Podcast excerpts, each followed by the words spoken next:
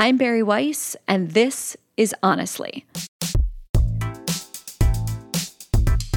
Over the last decade or so, the internet has devolved into a playground for influencers selling and showing off literally everything.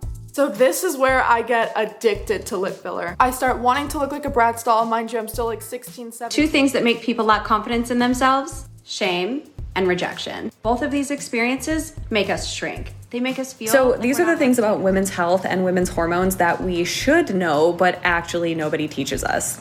What's up? I'm Casey. I'm a functional nutritionist and I help menstruating women balance their hormones for easy and regular periods without restriction or Hey extreme. sisters, James Charles here and welcome back to my YouTube channel. I hope you guys are all having an amazing week so far. I am very excited for today's YouTube video. Last year, I opened up a $500 makeup mystery box and had so much fun Supplements, making that video. skincare, goji berry diets, menstrual cycle coaching, whatever that is, ball tanning.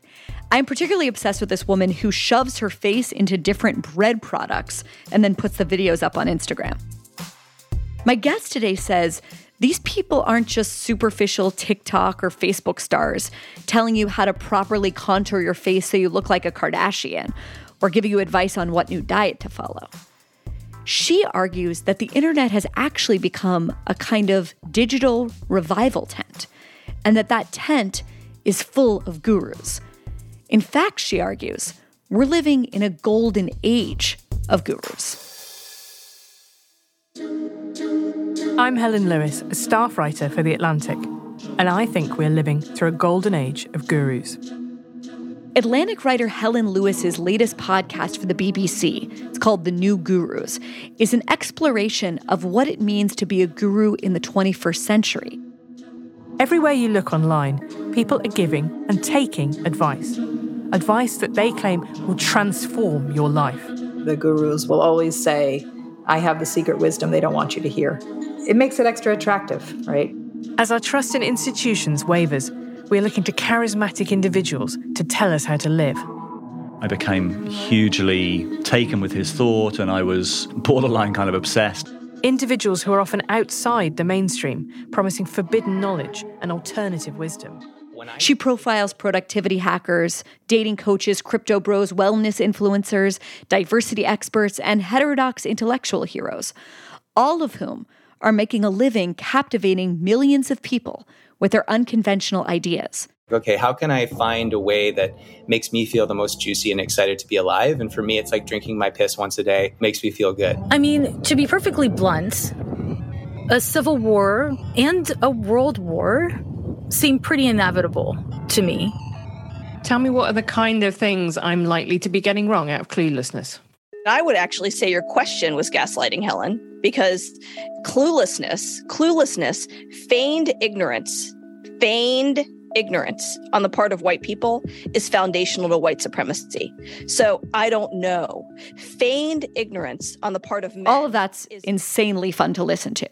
But the thing that I find so interesting and deeply relevant about Helen's series is that it helps explain why these figures are so appealing right now.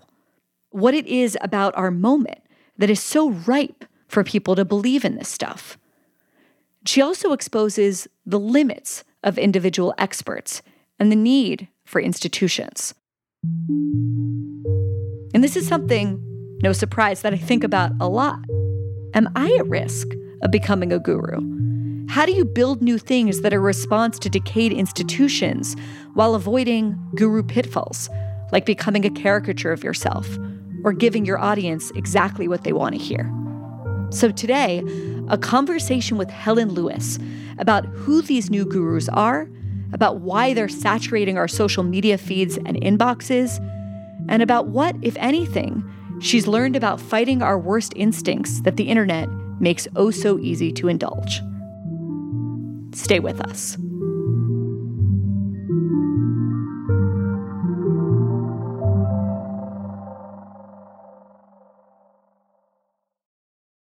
Helen Lewis, thank you for being here. Thank you for having me. So, Helen, you've got this new podcast on the BBC, and it profiles everyone from a guy who drinks his own urine to a woman who believes that civil war is coming because she's reading it in the stars. And then a lot of people in between those two people. You have productivity hackers, you have dating coaches, you have crypto bros, wellness influencers, you have diversity experts, you have heterodox intellectual heroes who imagine themselves to be uncovering forbidden truths. And what all of these people have in common, at least according to you, is that they're all gurus. These online prophets are telling us how to eat, how to think, how to get rich, how to find love, how to manage our time. These are the new gurus. And in fact, you believe that we're living in a kind of golden age of gurus. So, just to start off, what is a guru? Because I think of that word and I think swami or guy in a yoga loincloth. What is it according to you? Well, that's not, I mean, that is the original meaning. Um, in Sanskrit, it means dispeller of darkness, bringer of light. So the idea was you were a spiritual teacher and a one to one teacher. You had these great revelations and you would pass them on to the person and you would give them their own personal yoga to follow in life, which was that set them on their life's path. And the modern version of that is people on the internet who set you on their life's path. So I was looking at all of these different areas, and as you say, they're quite disparate. But the one thing they have in common is that they're not just somebody offering you tips, like top tips about diet. There's a kind of ethos and a philosophy and a kind of quasi religion behind all of them. What got you interested in this as a subject? Oh, I love weird communities on the internet, and I always have done. I was involved in body modification communities uh, in my teens, which I know my, now I look like an extremely normie elder millennial, but I hung out in piercing studio and then I hung out in online spaces where people were sort of putting nails through bits of themselves and stuff like that. And so that gave me an insight into communities that are deliberately alternative. They pride themselves on being alternative. And that's what you see in both positive and negative ways with lots of the gurus, right? They aren't mainstream and they don't want to be mainstream. They regard the mainstream often as kind of compromised or sheeple or, you know, all these phrases that get used about, you know, the elites or even the matrix, you know, this kind of idea that people are locked into these very old ways of thinking and they've been enlightened. You know, that's a phrase that comes up a lot, you know, this idea of, of kind of a spiritual awakening and enlightenment. So you're not drawn to them necessarily because you want to dispel them or because you're deeply suspicious of them, but maybe in part because you might have imagined at an earlier point in your life being drawn in to one of these communities? Well, I yeah, I've been on a search for meaning. I guess I was raised Catholic, and you know, I've done a bit of work about feminism since then. And someone did ask me whether or not they thought my childhood religion had been replaced by kind of politics essentially which i thought was an interesting question. And so you know everybody has kind of lodestars in their life whatever they might be. And for lots of americans and lots of brits too traditional religion is, is on the wane people are going less frequently to church synagogue whatever it might be and so these guys are in some ways taking the place of your local priest or vicar or rabbi telling you how to live. You know, they have that kind of a level of profound influence on on people. I mean, I my my sort of intellectual lineage is from feminism and also from new atheism. I was very big into that uh, in the 2000s, as so many of us were. And being a journalist, I mean, I know you feel this quite strongly. It's like the idea that I actually, I sort of don't want to belong. I think that's kind of compromising. I think, you know, not to say journalists should be complete sociopaths, but I think you can't. Although many are, yes. Right. Although, yeah, exactly. You don't have to be a sociopath to work here, but it helps.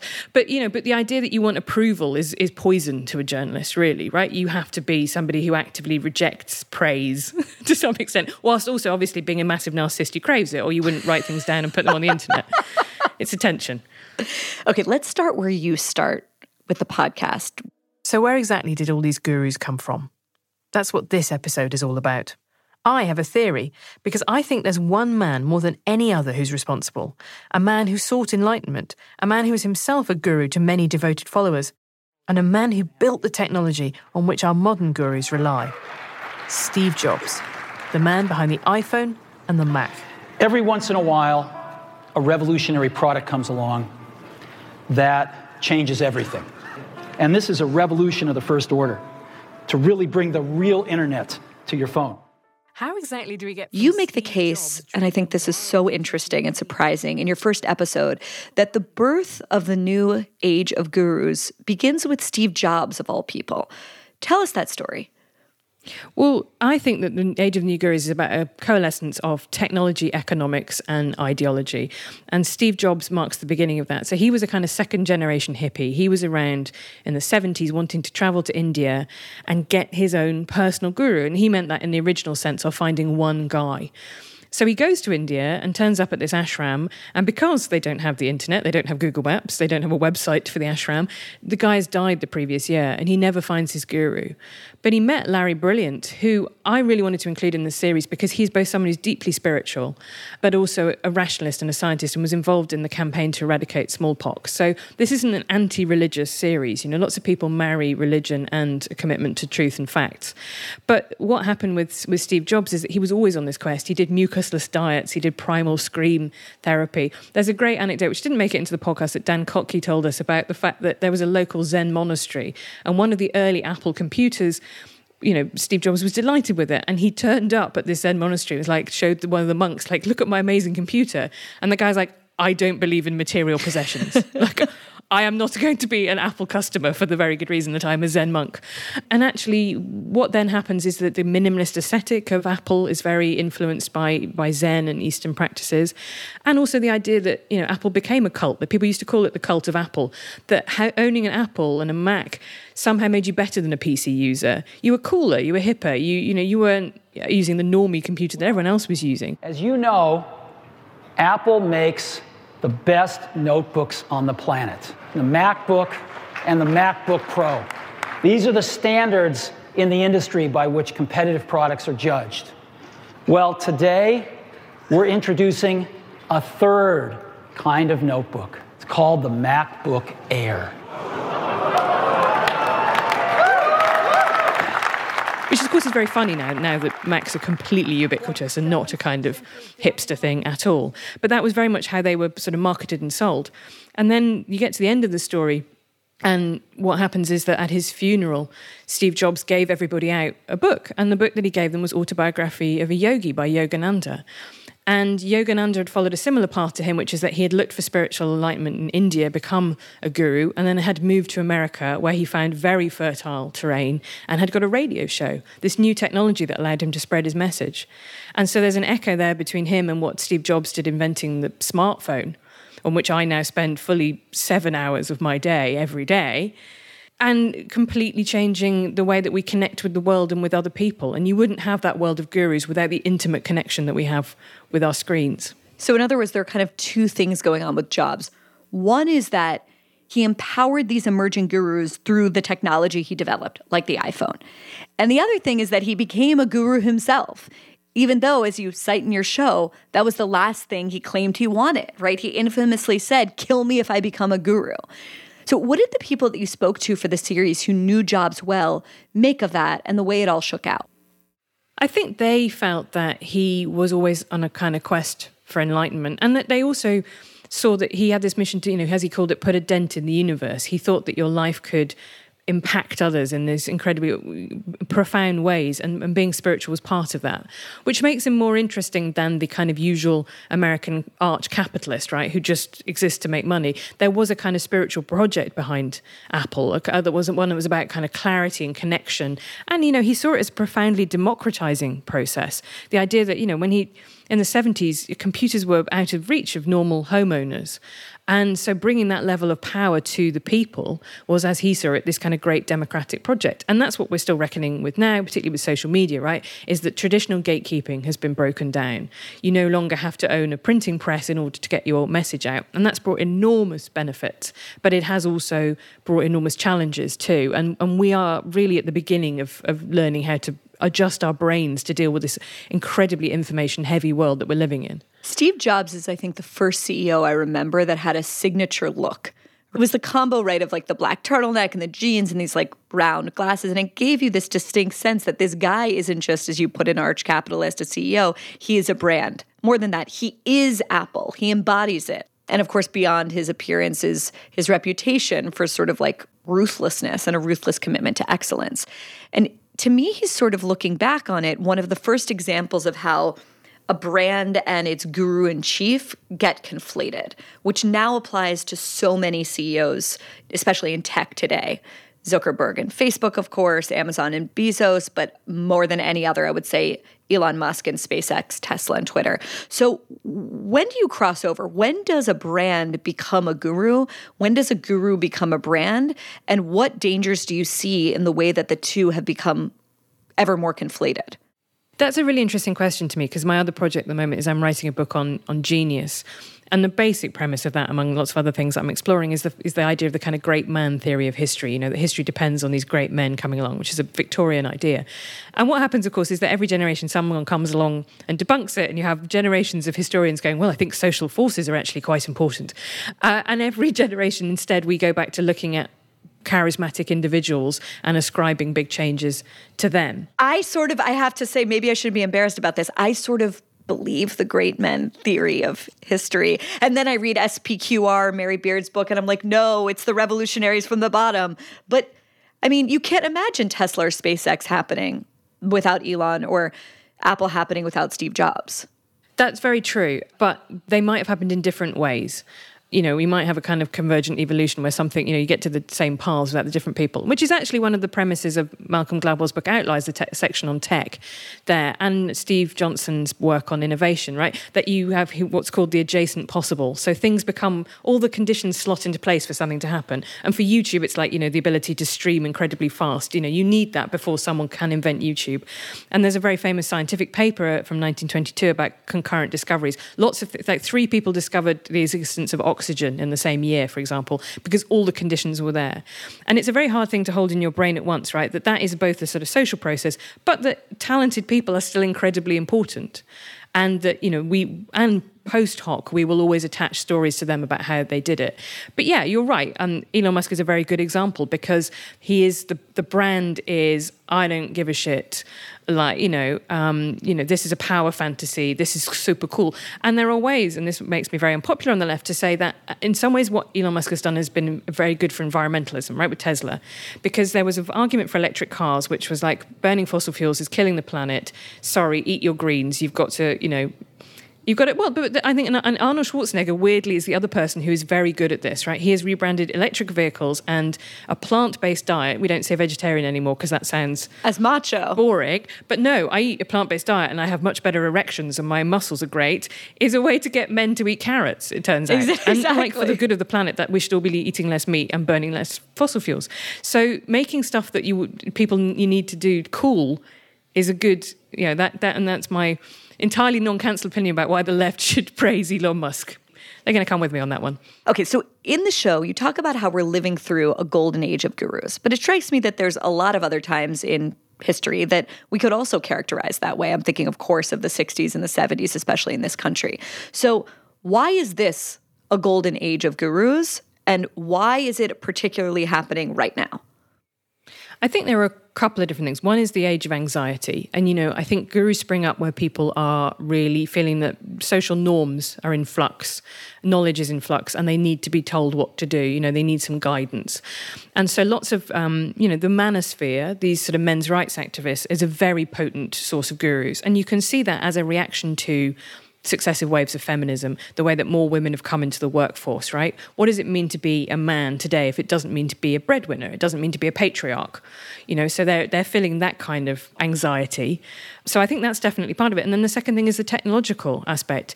There was a kind of hard ceiling on the number of people who could have a show on the nightly news in America in the 1960s and there is no hard limit now on the number of people who can have a, a, YouTube channel. And so you get these top level gurus that we might all have heard of, people like Russell Brand, but you also get people who've got a couple of thousand subscribers and are making a reasonable income on that.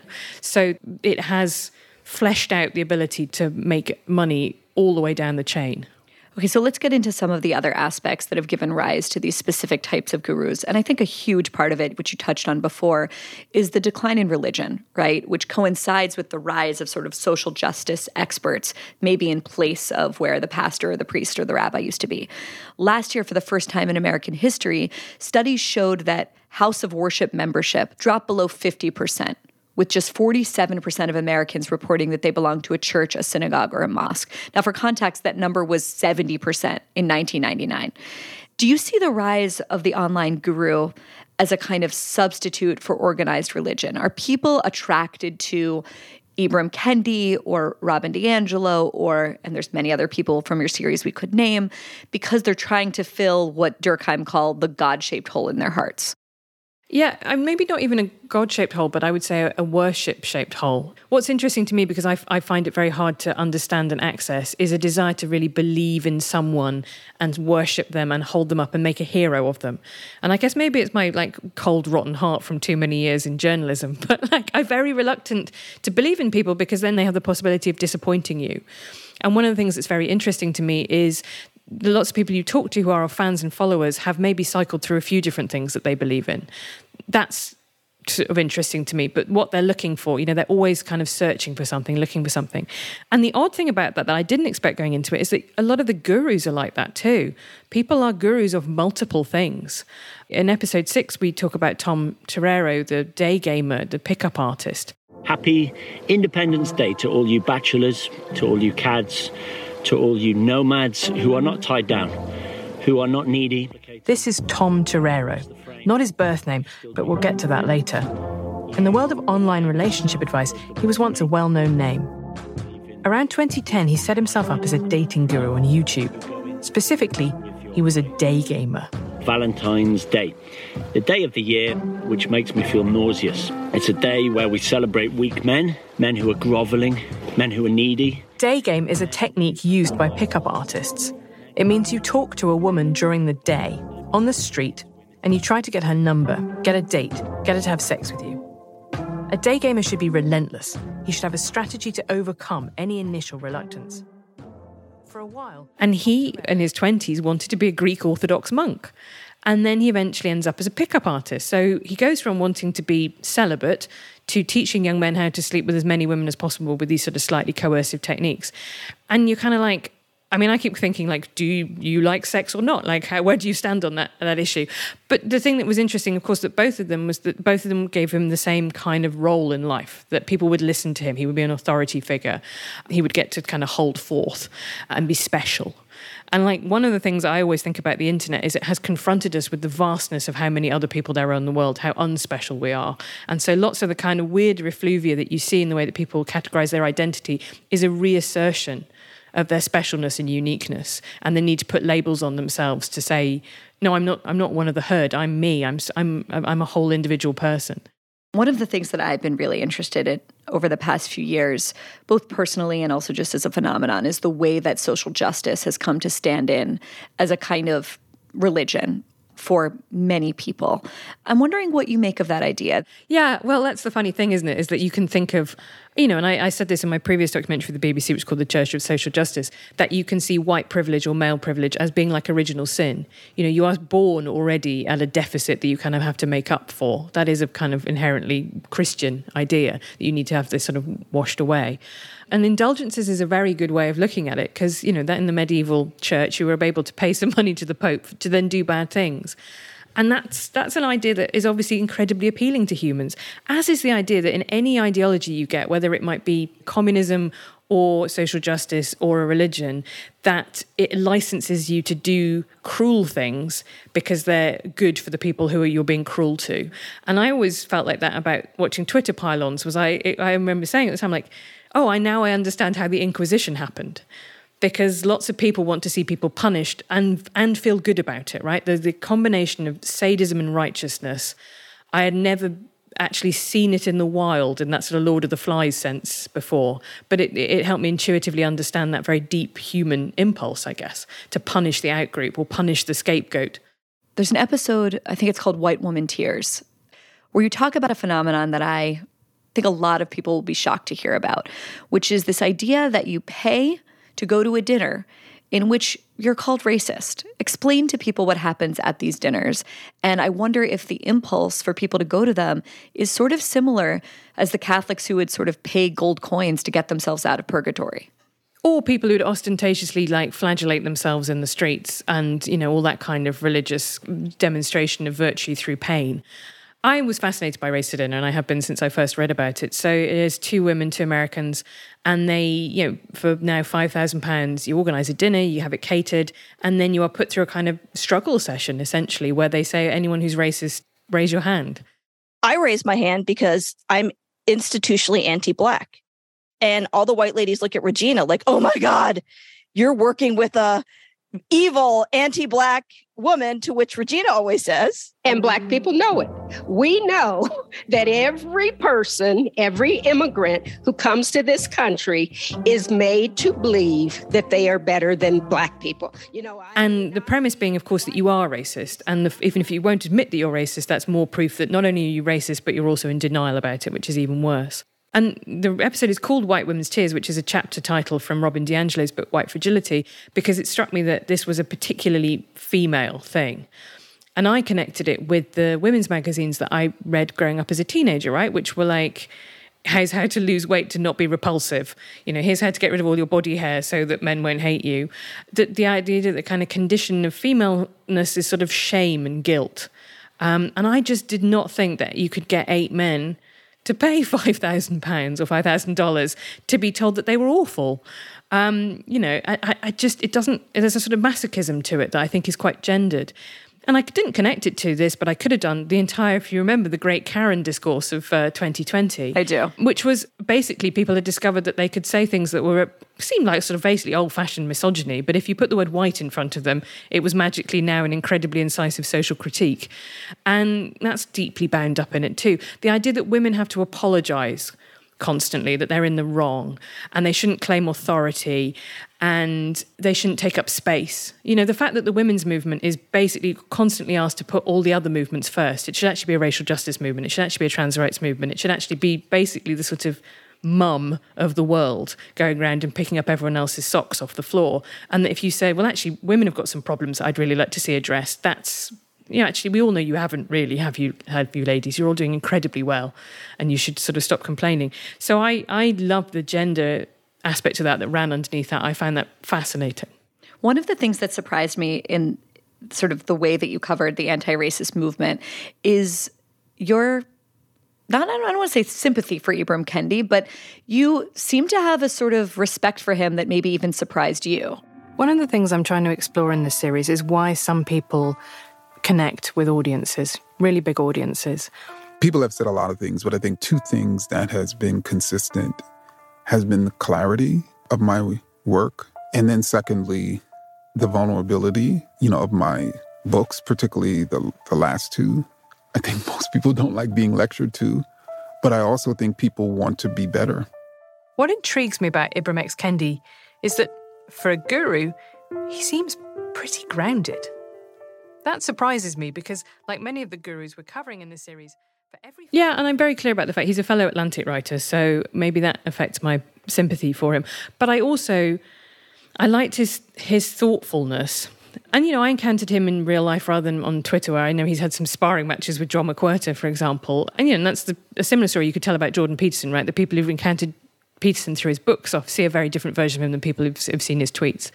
But the thing I felt about Ibram Kendi and reading the books as well was that there was a kind of stillness and, and quietness and an attempt to be thoughtful about things. And I, I do profoundly disagree with some of his ideas. The, the idea of a department for anti racism is not only, I think, sort of wrong, but I can't. The idea of it, I've just come back from spending quite a bit of time in Florida, but the idea that you could make it happen in America you know, you can't even put in a, a, sort of vaccine mandate, and you know, so you're never going to be able to get uh, you know, institutional funding for for anti-racist department. But you know, he's a public intellectual; he's supposed to be thinking. I guess I wonder though if there's a potential pitfall where where someone like Ibram Kendi can kind of get softer treatment or get a little bit of a pass because his aesthetics are better because he's more buttoned up, because he's more sober sounding, because he's more intellectual sounding, as opposed to the women of Race to Dinner who frankly sound like just absolutely insane, hysterical people. Whereas Ibram Kendi's ideas are actually much, have much more traction and are much more impactful on the culture than theirs are. And I, I wonder if there was a tendency to like give him a pass simply because of aesthetics, really. And when he's there's a moment in the podcast that I was like, oh shit, I wish Helen Lewis dug in on this, where you're pressing him. You're an anti capitalist. You claim that racism and capitalism are kind of conjoined twins, or however he phrases it. And yet you're going and giving speeches to corporations for $20,000 or more. How anti capitalist are you if you're taking $20,000 to speak to a, a merchant bank? How do you deal with that question? And he says, I deal with it largely because I understand that corporations are made up of people. I know we like to imagine corporations as these fixed entities, but they're not. They're made up of people and they're made up of policies. Corporations And are people, which makes him sound like a Republican who believes in Citizens United. And I'm just like, Great endorsement of Citizens United, yeah. The difficulty with it is, is you know that famous cartoon on the internet that's like, I see you have some criticisms of society, yet you participate in society. Curious. I love that. Right? Like we all do it. Like, you know, I have criticisms of the liberal media and yet I'm employed by a liberal media institution, blah, blah, blah. Like I criticize the BBC. So, you know, none of us are living these morally pure, perfect lives where we just live in a hole, like, don't, you know, only eat vegetables that we've grown ourselves. So I think you have to take that into account. But the other thing is the fact that, you know, he has been involved in fundraising for the Boston Center for Anti-Racist Research. You know, I think there are people I think who are living in much more obviously like their big gold yacht. All right, well, let's go back to why this is the golden age of gurus. I, I think another, uh, so it's high anxiety, high uncertainty, loss of religion. I think also a tremendous loss of trust. People seem to have lost trust in absolutely everything. According to recent Gallup polling, 7% of Americans say they have a great deal of trust and confidence in the media. Pew Research shows that public trust in government is near historic lows, with just 2 in 10 Americans say that they trust government to do what's right. And even in terms of interpersonal trust, 80% of Americans think we have too little confidence in each other. What's the connection as you see it between living in a time of high social distrust and the rise of gurus? Well, I think that there is an idea that you want things to go back to being human sized again and that the world is uh, happening. You know, if I buy something from Amazon and it doesn't work, I, you know, I sort of shout into the void. The lives that people were living 50 years ago where they knew their bank manager or they knew their doctor. You know, you had a family doctor that delivered all your babies and, and knew you inside out. You know, we're living these much more you know, in some ways much more free, but also much more depersonalized these days. And I can I can see that leads to a loss of trust. And you know, I've I've shared a lot of your criticisms about the American media and its polarization, and the fact that there is a big hole in the middle where people should be talking to each other, and instead you've got a very left media, you know, significantly to the left of the general population, and then another one significantly to the right of the general population. So you do have a lot of people who are sitting there thinking, you know, where is the where is the media that that reflects me. And Barack Obama talked about this very well when he was interviewed by my boss, Jeff Goldberg, about the idea that when he was in his first campaign in 2008, he used to go to like a little local town and he would meet the editor of the local newspaper. He might have been a Republican, right, but was in a little bow tie, and he would get a fair hearing from him. And that's been replaced. That's been replaced by talk radio stations that are incredibly partisan. That's been replaced by Fox, which has a very strong right wing agenda. And those people do not want to hear a kind of, well, he's, we don't agree with him on everything, but like here are some good things and some bad things. They want bang, bang, bang he's evil, he's the devil, he's brawn aboard, blah, blah, blah, blah, blah, blah. And so I think, you know, that polarization is also a big part of it, but it's also a desire to get things back to the size of a village again. You know, can I trust the New York Times is a different question to can I trust this guy on the internet who seems to be quite nice and quite approachable and normal? And I see a lot of his personality. That's the other thing, right? Is that we've almost moved back to a, a stage where brands are actually people sized, I guess, right? You buy into a person. I wonder how this connects, though, to the age of personal technology that we're living through and the fact that there's a lot of people especially an older generation who's like yearning for the halcyon days of Walter Cronkite when everyone trusted him and of course the difference then and now is we couldn't fact check him we couldn't go on Twitter and like look at the source material that he, he was talking about I'm really interested, I guess, in the connection between the democratization of information and the rise of distrust. Because the very thing that has allowed us to sort of do our own research and get our own facts, on the one hand, has been an incredible thing. And on the other hand, it's made us see flaws of the gatekeepers, you know, and the kind of information that they have suppressed or kept out or twisted ever so slightly for their own political biases.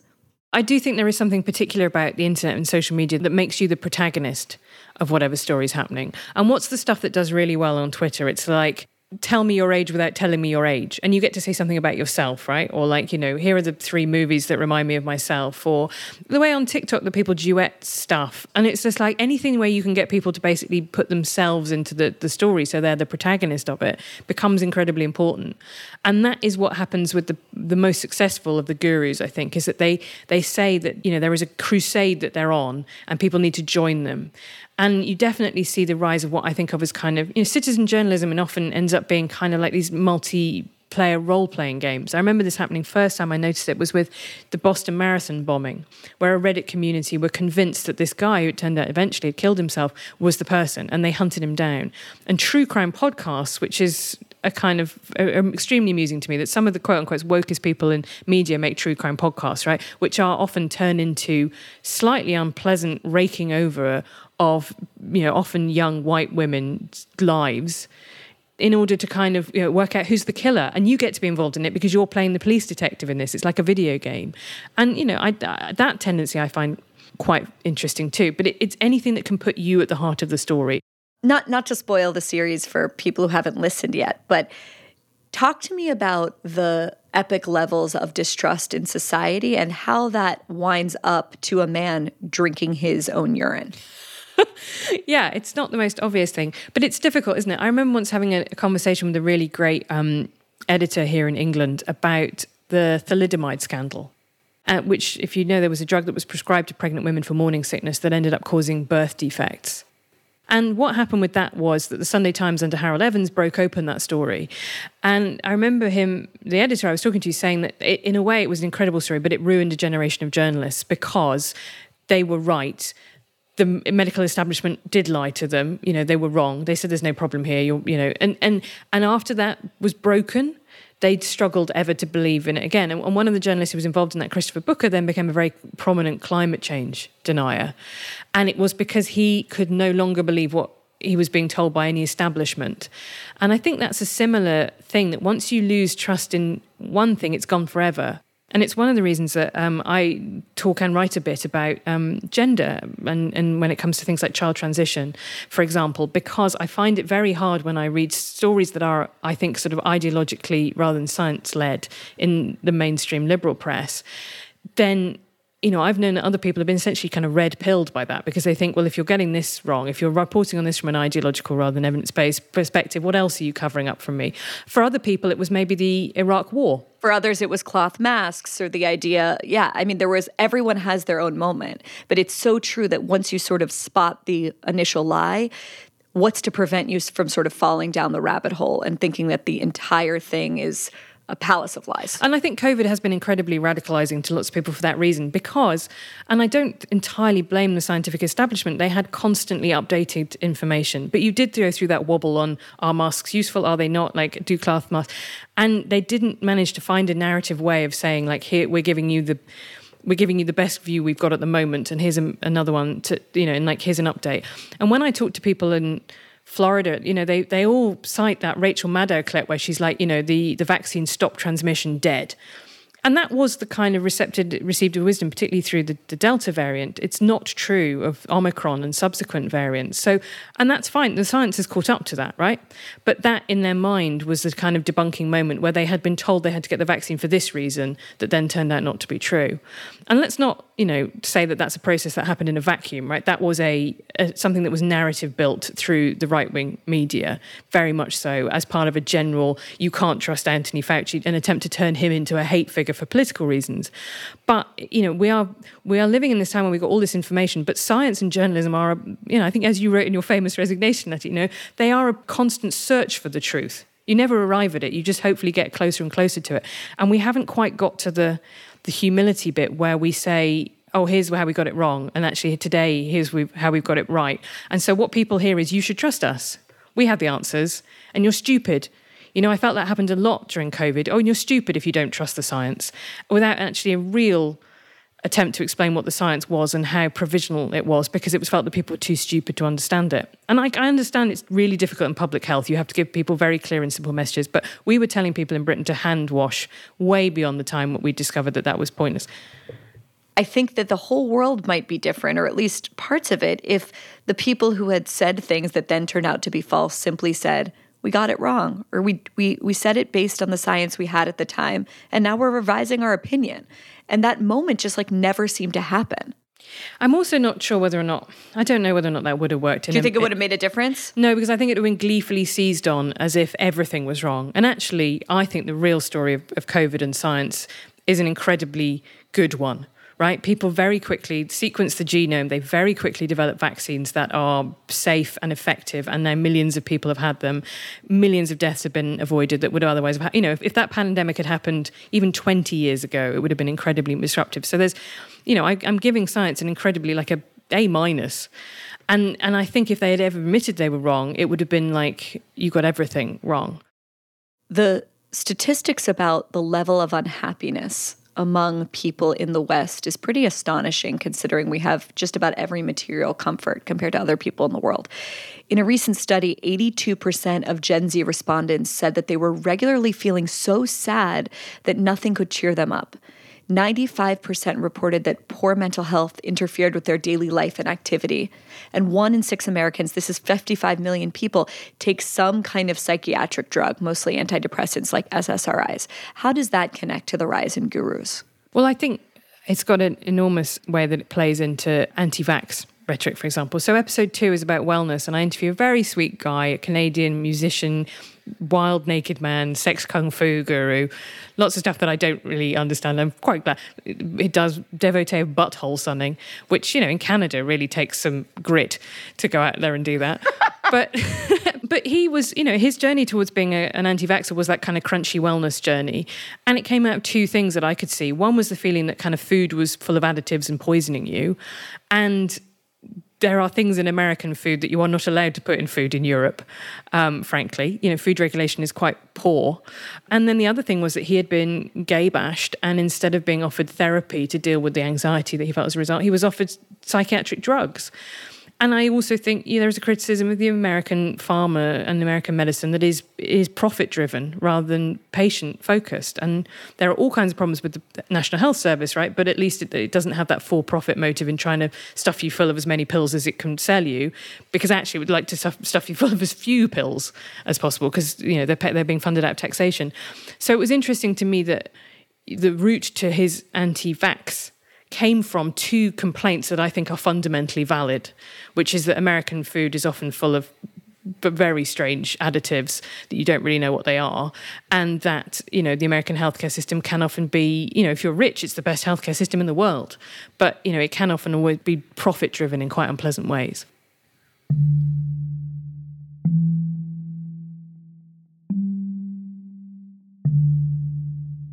After the break, why so many gurus fall down the rabbit hole. Stay with us.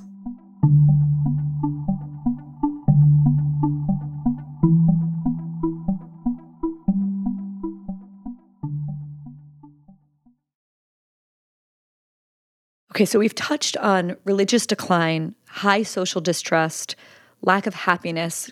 I have one more theory that I want to throw out about why even some very reasonable, seemingly rational people I know are turning to gurus these days.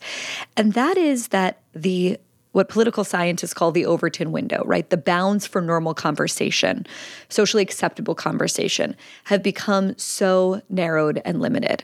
And one of the consequences, I think, of people not being able to say things, normal observations, not talking about bigoted things, normal things, without fear of being socially ostracized, having reputational harm, or even being fired from their job, is that what they do instead is turn to these dark corners of the internet where they can finally be their full selves and speak freely. And sometimes what happens in those dark corners of the internet is they find out that they're perfectly reasonable observations that have been labeled a conspiracy theory or labeled as some kind of phobia or bigotry was actually kind of true or at least had a nugget of truth. And then suddenly they've fallen down the rabbit hole, right? It's the what the phenomenon we were talking about before. You find out that the mainstream media has lied about the drug you were talking about before that actually did cause deformities in in babies of women that were pregnant. What else did the establishment lie about? So you can go very quickly from thinking that Fauci told a noble lie, which he admitted to doing, to thinking that Bill Gates is actually implanting microchips on behalf of the globalist elite. So, first, I want to ask you if you agree with this theory. And secondly, and I think that this is a really important question how do we stop people from tumbling down that rabbit hole once they've uncovered a lie? I, it's something that preys on my mind, and it's one of the reasons that I do the journalism that I do, and particularly when it in regards to to gender, even though it's of zero personal professional reward. You don't like being called a turf online every single day, Helen? That's what makes me feel alive. But uh, I think it's really important that you know, and and the same thing with difficult subjects like whether it's immigration or whether it's Israel or whatever it is. If people in the moderate, sensible, broad mainstream are not having those conversations, the only people having them are the people at the extremes. And actually, the people at extremes would quite like to drive out the moderates, but that doesn't benefit the conversation. You know, and I think gender is, is a very, really good example of the way that the norms have changed incredibly whiplash fast. And everyone is assumed to have been issued some kind of update, like some kind of memo has gone around. I read a piece in, I think it was The Verge today about Elon Musk taking over Twitter, and it said he had to have explained to him what was wrong with dead naming people. And I thought, yeah, him and about 90% of the population, actually, or any human from 2007, the idea that you couldn't, that someone changes their name and instantly you can never ever refer to their previous name and to do so is, you know, like the same as, you know, it would be to a kind of ancient Hebrew saying Jehovah out loud. You know, it's a kind of blasphemy, it's an instant offense. Is something that actually, if that's what you believe, you are probably going to have to explain that to a lot of people because it is a new thing. But there is a sort of an assumption baked into some of that journalism that like there's a handbook that gets updated and everyone is aware of the handbook. And I think it causes people enormous tension. You know, I get consistently people telling me how incredibly brave I am to talk about stuff it shouldn't be that way, right? It shouldn't be that people have no idea what the landmines are because most people are good and tolerant and kind and don't want to deliberately upset people. You know, and that was one of the things that the social justice movement was so terrible about, right? That idea of intention doesn't matter. Intent doesn't matter. That was the mantra. And intent matters hugely. People are going to get things wrong, particularly in a multicultural society, multi faith society, one that's becoming more socially liberal really fast. And there has to be some ability to sort of for them to go, Oh, I had absolutely no idea. I'm so sorry. Thank you for letting me know. Rather than getting screamed at, which is probably more likely to send them the other way and send them directly into, Well, you can't say anything anymore you know these people are in charge you know and, and that's what feeds that idea of people feeling that it's totalitarian right that someone somewhere has been issuing orders and they don't know who they are. It's not an elected politician, it's someone someone they picked, but someone's in charge of what you can say and they may or may not tell you in advance and you can just walk onto that grenade without ever having meant to or known about it. It's a lethal way to run a society. Well, that brings us to one of my favorite subjects, Helen the intellectual dark web and the boom in intellectual gurus who have sort of stepped into that opportunity right, who have said, look at the way the legacy media or mainstream institutions ignored these subjects. We're going to touch them. We're going to touch on these third rails. So you cover this subject in your series in an episode you titled Gazing into the Abyss. And this is a subject I happen to know a little bit about. In May 2018, I wrote a story for the New York Times about the so called intellectual dark web. This was a group of taboo breaking, or at least they imagine themselves to be intellectual renegades. Think Jordan Peterson, Joe Rogan, Sam Harris, the brothers Weinstein, Bret and Eric. They were mostly men, there were a few women mentioned in the piece who were, and I think to many people still are, providing an important intellectual alternative to many mainstream institutions. Now, when I wrote about it at the time, one of the things I found sort of hopeful about the intellectual dark web or the IDW was that it seemed to me at least an attempt to supersede the influencer model, right? It was a group of people who saw that the influencer model was everywhere, or the guru model, as you call it, and it had its own dangers and pitfalls, and that maybe we could find a way to have a kind of confederation, like institutional guardrails without an institution by holding themselves accountable, or at least this was the idea. And here we are, a little more than four years after I wrote that story. We have Bret Weinstein appearing on stage with Robert F. Kennedy Jr., talking about how the COVID vaccine is dangerous, believing that different things were suppressed by Big Pharma. You have Dave Rubin, who was mentioned in the story, who became a Trumper. You have Ben Shapiro, who's gotten tangled up with Candace Owens, who is now employed by the Daily Wire and is very close to Kanye. And you have Sam Harris, who has officially turned in his intellectual dark web card. What did you think about that group four years ago? And why do you think that it unraveled the way that it did? That's such a dangerous question to ask because I will come up with some incredibly self flattering version of it where it's like, the thing is, Bari, I always saw the danger. And I don't know if I did. I wrote a very unflattering piece about Jordan Peterson before I interviewed him. So that would have been mid 2018, which is about the time you wrote that piece, in which I called him a cargo cult intellectual. I said he's somebody who sounds like he's got really deep things to say, but actually, when you listen to it, it's not it's not there's nothing there. Uh, and i also wrote i quoted my friend adam saying he is evolving so excuse my britishism here. He's evolving into a bellend before our eyes the selection pressure being attention. And i think that was something that definitely you saw after the intellectual dark web was named and formed was that they grew towards the attention, right? And it's sort of ironic that Eric Weinstein, I think, was the one who coined the idea of audience capture, this analog of regulatory capture, the idea that you become famous and you end up becoming the caricature that your enemy saw and becoming the kind of fighter that your fans wanted you to be. So there was a really interesting that happened with them. I think it's a very interesting example of fame and the distorting power of fame to turn you into a cartoon version of, of whatever you originally started off as. But uh, you know, I was it's a tough piece from the start, wasn't it? Because you had this heterodox group, and then you did also have a kind of straightforward conservative group, and you were open from the start that those were Ben Shapiro just is a conservative. You know, he's not a heterodox thinker; he's a straightforward conservative, and that's that's sort of fine.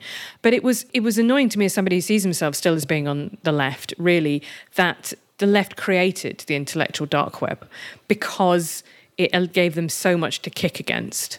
And the more that people said, you know, these people are awful, you shouldn't listen to them, you shouldn't see them, you shouldn't, rather than rebutting them. I, the more power they got. Right. And I felt very strongly when I went into that Jordan Peterson interview. I, this is the one bit I do remember having a conversation with myself about. I will never say in that interview, I'm never going to say anything that you say is offensive.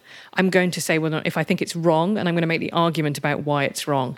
And I think that's the thing is that there was the overused cudgel of offense and blasphemy rather than as you say, you can say to Bret Weinstein, well, look, there's very good evidence that the vaccines are safe and effective, and that ivermectin was a promising treatment at one point, but we now have a good meta analysis review that says sorry, no, it's not. And it's not a big pharma conspiracy because it's a generic drug that's very cheap. Like, you know, this isn't like it would have been, you know, lots of things that were, you know, like basic steroids.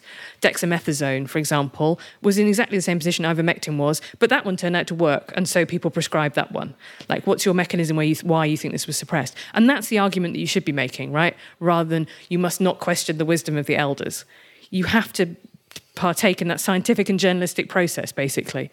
But if we were to talk about like why did it come apart so quickly, one answer to it is that it was never a phenomenon to begin with, and that me sort of framing it as a phenomenon was a mistake because actually they were just a scattered group of vaguely connected people who had captured a very important segment, I would say, that maybe has even grown in size since then, certainly if you're counting Rogan.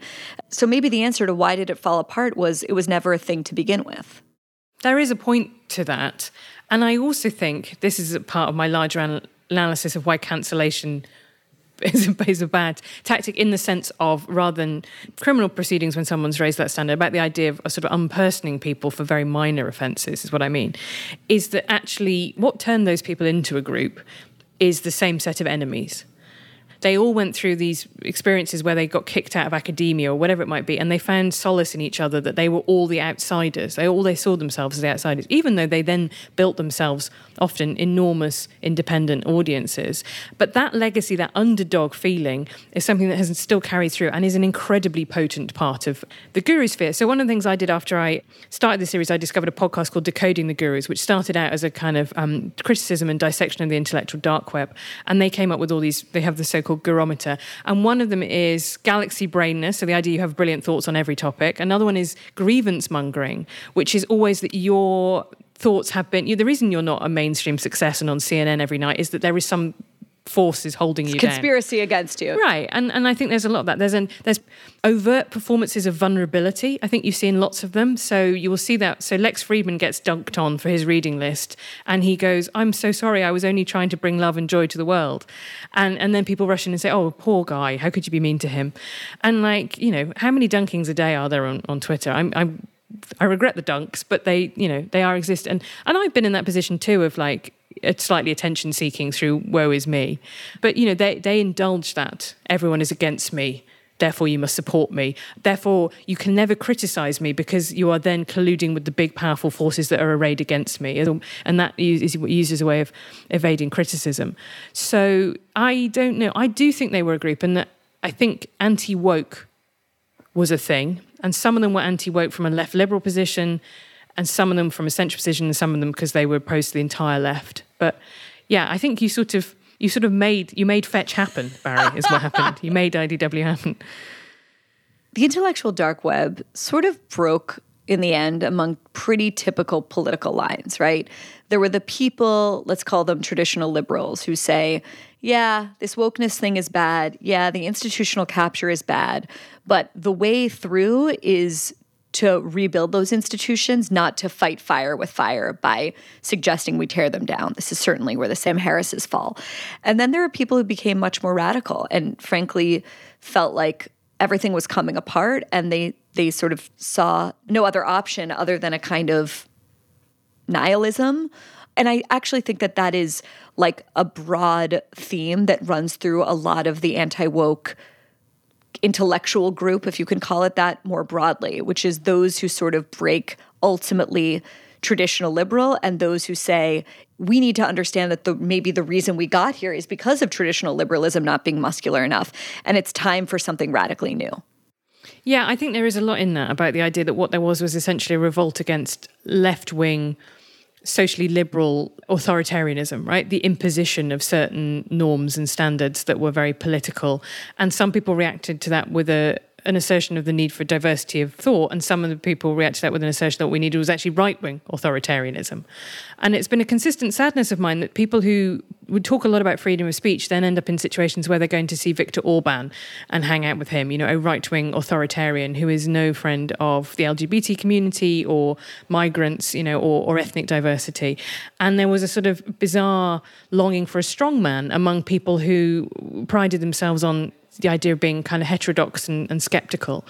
So uh, yeah, I think it's a shame. I don't. Yeah, I guess I think I, I do think of myself as liberal. I also do because I'm British and European rather than American. Think of myself much more in the as a social democrat rather than I think I'm not at all on the libertarian scale.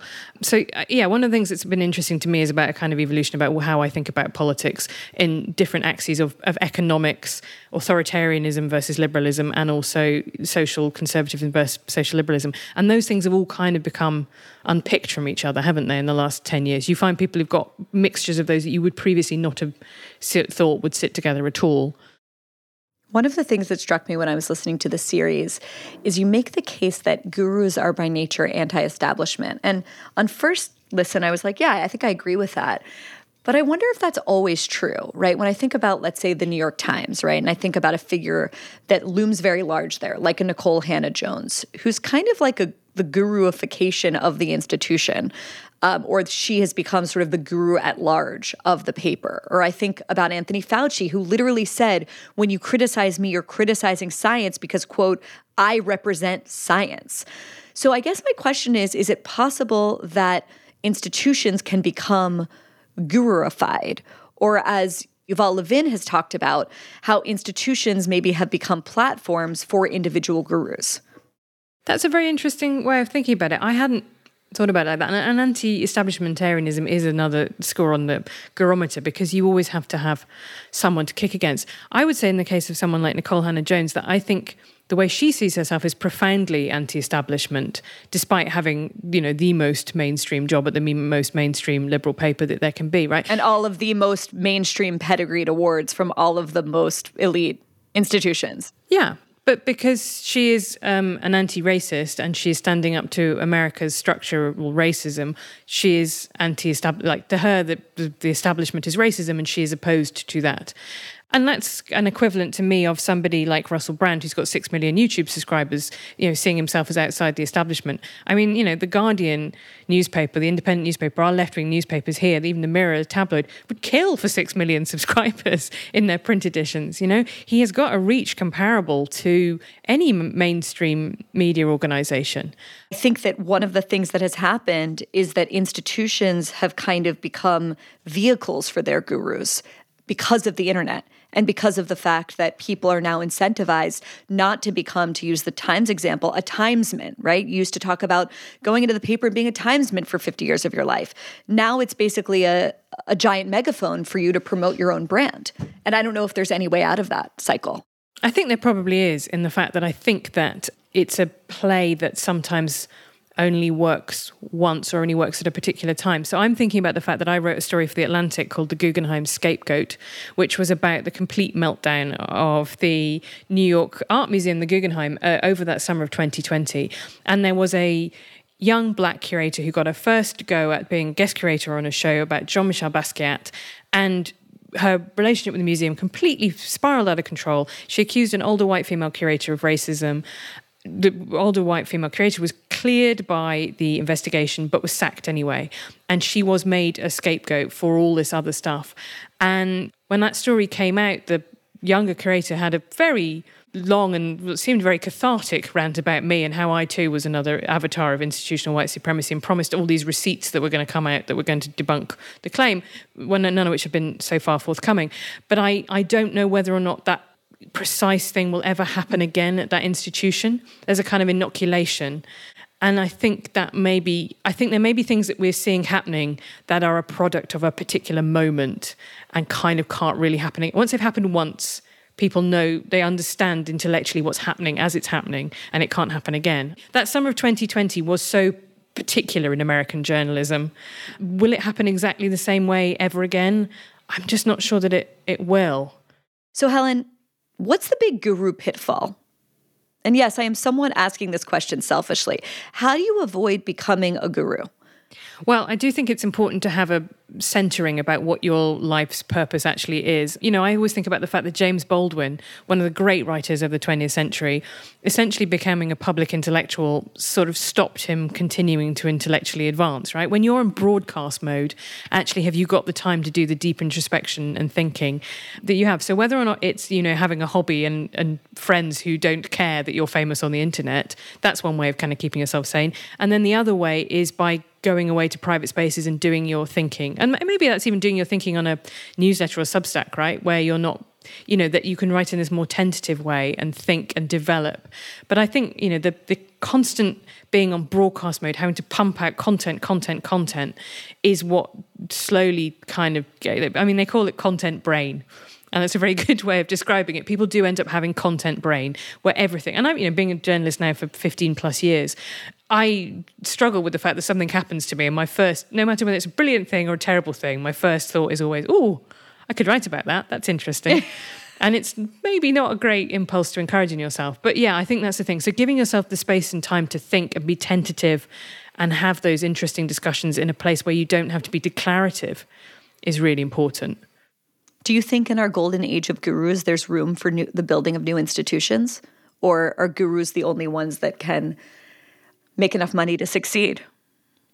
I mean, I hope that you're the you will be the proof that that is true that you can build these institutions. And, you know, I work for The Atlantic, which is having a really great boom time at the moment. It is offering a mix of things. It's not going out to the hard right, but it is a, it does have a mix of political um, affiliations within within the group that people are responding to. And I think the institutions allow you to do things that you can't do, you know, independently. There is still a role for them. So not all of them are creaking. And maybe the nature of institutions is to always creak and always need renewal. And that's the kind of lesson of all of this is that stagnation is the problem problem, uh, really, and renewal is the answer rather than starting every, trying to reinvent the wheel with every generation. In your podcast, and I, I was really interested in this part. You talk about the parasocial relationships that people can develop with their gurus from afar. I think it came up in the really moving story, actually, of the guy who sort of fell in love with Jordan Peterson and then fell out of love with Jordan Peterson. David worried he had developed a parasocial relationship with his guru. Even though they'd only met twice, David felt that he knew Peterson. Do you see him as a sort of father figure? Is that part of your relationship with him? I've asked myself this question. I think one of the things that Jordan Peterson says, we're not necessarily transparent to ourselves. He was seen as a father figure by so many people. It's definitely possible. This idea of parasocial relationships, feeling as though we're personal friends with people whose content we consume online, is key to understanding the new world of gurus. It explains why someone like Jordan Peterson has such ardent fans, ready to avenge any slight against their idol. David knew that if he criticised Peterson, he would lose some of his own audience, people who would see it as a betrayal. But he did it anyway. Yeah, in episode five, we covered David Fuller, who used to work for Channel 4 News. So he's got another story that's very similar to yours in the sense of having worked for the mainstream media, feeling that it was very not asking the big questions, not asking the right questions. He watched Jordan Peterson's videos. He saw him talking about Jung and Freud and, you know, meaning and, and life and, and these incredibly big questions and goes to Canada to interview him. And he said it was, you know, people go across the world for a sports game and this was my Super Bowl, like going to interview Jordan Peterson. And he caught him just before the Cathy Newman interview. And when he was, as David describes, a sort of, you know, eccentric academic. And he was completely bowled away by this. And he founded his own YouTube channel, Rebel Wisdom, which was devoted to having these really big conversations about sort of semi spiritual religious topics and, and meaning and what it means to be a man in the modern world and all this sort of stuff. But he felt compelled about six to eight months ago to write a piece saying that he thought that Jordan Peterson, you know, had become something very different. And this was around the time, if you remember, of the he tweeted the picture of the larger Sports Illustrated model with "Sorry, not beautiful," uh, you know, which was you know bizarre. Like it was just mean. Right. It was it was personally mean. It wasn't an ideological point really. It was just this lady's fat. It was it was a classic kind of opinion dressed up as as a sort of political critique. And the same thing with Elliot Page, which actually I think was more forgivable. I thought it was phrased in an unkind way, but I felt that the point was there that if you do feel that experimental medicine is being done on people, then you would probably want to speak out about it. But again, it was just this sense that he'd just become someone who's sort of just like really unkind, just doing unkind tweets, and he'd kind of fell out of love with him. And that was a very tough process, I think, for him to go through because it was kind of humbling to admit that he'd put his faith in someone who'd let him down. And I think he always hoped that he could have a kind of conversation with Jordan Peterson and that would make it, you know, they could kind of put this to him and it would make it okay. And he never got to he never got to have that conversation. How do you know, though, Helen, if you're just admiring someone who's worthy of admiration or falling into a parasocial relationship or a guru crush? Like, if you listen to every Sam Harris episode, is Sam Harris your guru? If you do yoga with Adriene on YouTube every morning, are you a follower of hers? Like, like what are the qualities that sort of make it cross the line? I think you have to apply similar tests to like the way that you can tell if you're an alcoholic, right? You know, so the classic signs of like, do you drink alone? Do you drinking in the morning? Do you lie to people about your drinking? Ask yourself the questions that would help you uncover whether or not that is a healthy or unhealthy relationship. And are you, you know, do you feel that anybody who doesn't think the same thing as you is somehow morally inferior? Do you spend a lot of time haranguing them about that? You know, all of those are the questions that you should be asking yourself. If you're watching you know, whether it's yoga with Adriene, as you say, or productivity videos, that's sort of fine, isn't it? But it's if you're like watching seven hours of productivity videos a day and, then spending huge amounts of money buying bullet journals and, and you're never writing your great novel, you might have to just accept that you don't actually want to write a great novel enough to actually sit down and write the great novel. And actually, that's you know that's that's not something that's working for you. And you know, it, I think it's the same thing as the kind of questions about whether or not you're in a cult, right? Which is what a lot of these things operate in a cultish way. You know, are these people cutting you off from your friends? Are they asking you for money for themselves that is beyond a kind of natural commercial transaction, but you know, it strays into grifting, and all of that stuff is is worth asking yourself. One of the characters you interview for the show is a guy called James Lindsay, who became famous in 2018 for submitting these bogus papers to academic journals based on absurd fake research, topics like rape culture in dog parks and the intellectual penis. It was a very funny episode that were then approved by these academic journals and thus exposed how ridiculous and farcical academia had become. But that was four years ago. James Lindsay did not stop there. He eventually wound up in a place of what you call a classic case of internet poisoning. I actually joined Twitter in like 2012. I was abnormally patient, abnormally willing to engage in dialogue. And what I was doing was destroying myself mentally and emotionally with the level of frustration, the trolling, etc. And so self defensively, just being dismissive and rude is a strategy. It was, oh, well, let's have a dialogue. I would love to have a debate. No, screw that. Your mom sucks. You know, just go right to the throat and just because it's Twitter. Okay, but that ends up with you arguing with the Auschwitz Museum. Well, I didn't quite argue with them. I just called them out for what they said, and then people said it was an argument. You compared vaccine mandates to the Holocaust, which is just something I would not recommend anybody do. It's Well- just pouring a big can of gasoline all over that particular argument. Well, I seriously hope that I was wrong about that, but we'll see what happens. I still stand by what I said. where he's insinuating that all Marxists are pedophiles and comparing COVID vaccine mandates to the Holocaust, talking a lot about the Great Reset, that kind of thing.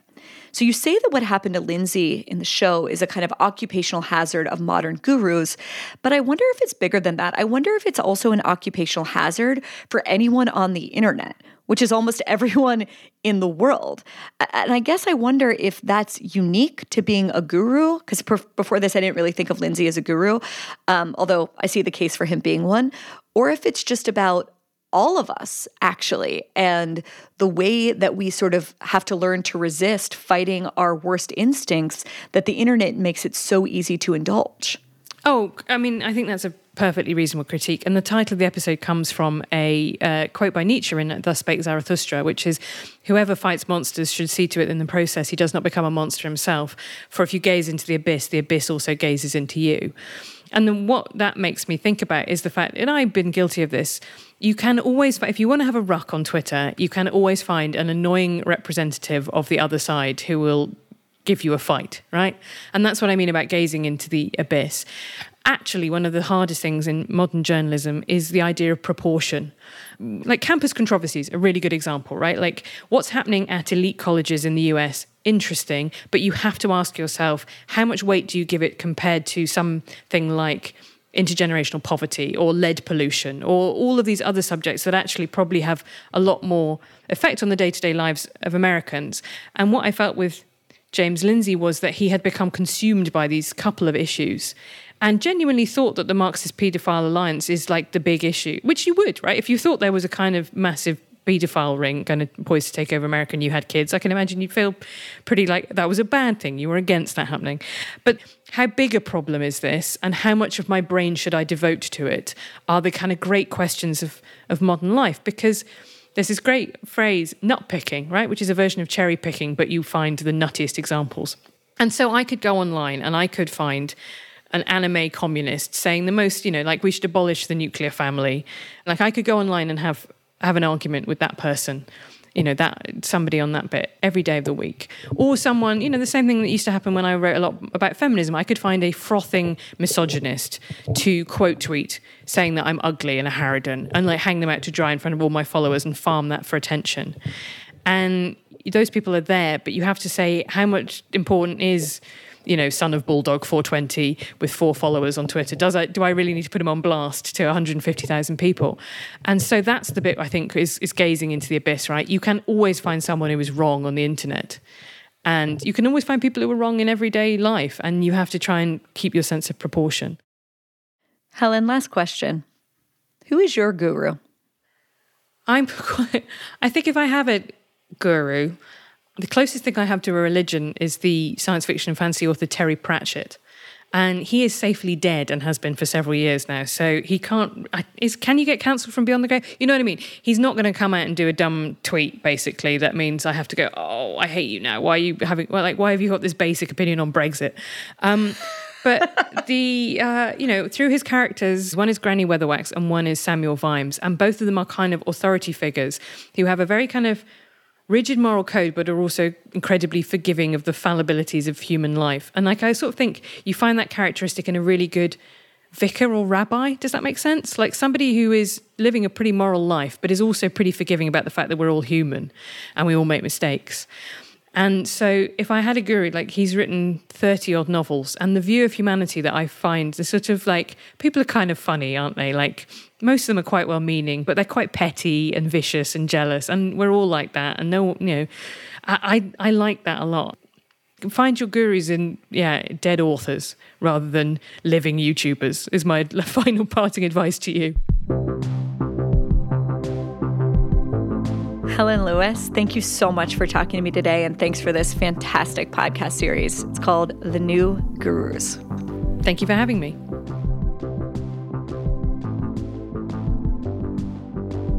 Thank you to Helen Lewis for coming on the show today. You can listen to her series, which I really loved listening to, The New Gurus, wherever you get your podcasts. If you like this conversation, if it provoked you, if it challenged you, if it made you rethink the parasocial relationship you have with the gurus in your life, I know that it made me do that. Share this with your friends and family, share it with people in your community, and use it to have a conversation of your own. And if you want to support honestly, there's only one way to do that.